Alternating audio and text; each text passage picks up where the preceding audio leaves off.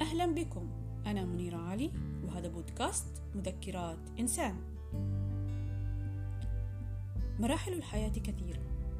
هناك مراحل نقف عندها ومراحل نتركها لتمر كأن لم تكن. مرحلة اليوم مرحلة وقفت عندها لفترة من الزمن ولم أسمح لها أن تمر. خفت أن أندم يوما لأني لم أتمسك بها حاربت نفسي وكل مبادئي وقناعاتي حتى لا أندم. ولكنني بالآخر قررت أنني لن أسمح لها بأن تكون عقبة في طريقي. سأستفيد منها مستقبلا. ستكون درسا للنفس. سأتخطاها منتصرة لنفسي واثقة بأني عملت جهدي للحفاظ على ما رغبت به. أهمية المراحل نحن من يحددها. قد تكون مجرد مرحلة في حياة أي شخص.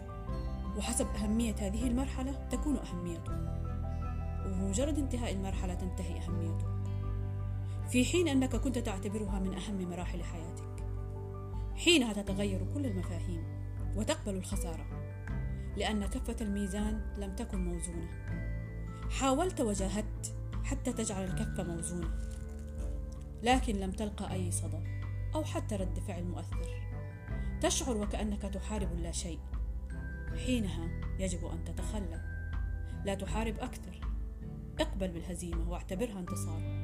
نعم انتصار. انتصار لذاتك لمشاعرك لكل شعور جميل شعرت به لكل حلم حلمت به وحاربت من أجله لكل لحظة شعرت فيها بالسعادة. انتصر لنفسك وتخلى. فأنت تستحق الأفضل. أنت تستحق أن تقدر.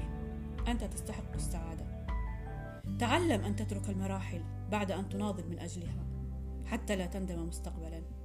وعندما تقرر الرحيل ارحل منتصرا قويا شامخا.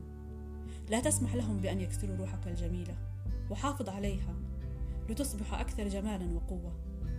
لكل من كسر في مرحلة من مراحل حياته فلتعلم أن الدروس دائما تكون صعبة. وأصعب الدروس هي التي ستتعلم منها كيف تكون ناجحا. في الحياة. إلى أن ألقاكم في مرحلة جديدة لكم مني كل الحب.